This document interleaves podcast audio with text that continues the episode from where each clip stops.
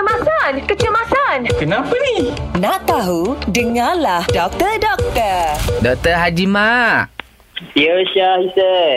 Ini ada yang tanya ni. Dia kata gini lah. Cuaca sekarang panas, doktor. Tekak dia selalu gatal dan sering luka dalam tekak walaupun dah banyak minum air.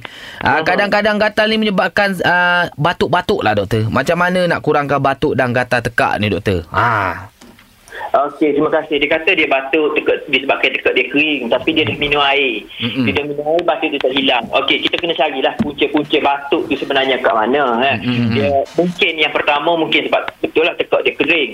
Yang kedua, mungkin persekitaran dia tu berdebu, berhabuk apa semua. Yang ketiga, mungkin makanan ataupun minuman dia yang trigger untuk dia batuk.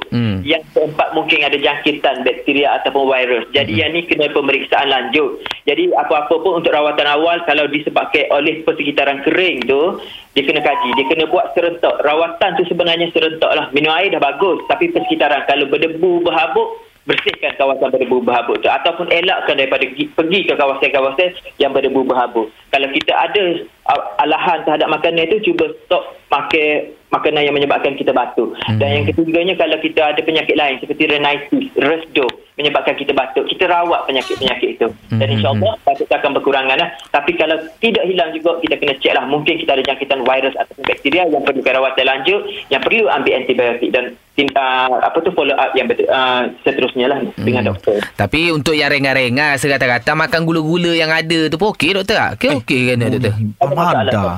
Ya, boleh. Gula-gula yang sakit tekak kadang tu kan. Ya. Tak apalah gitu.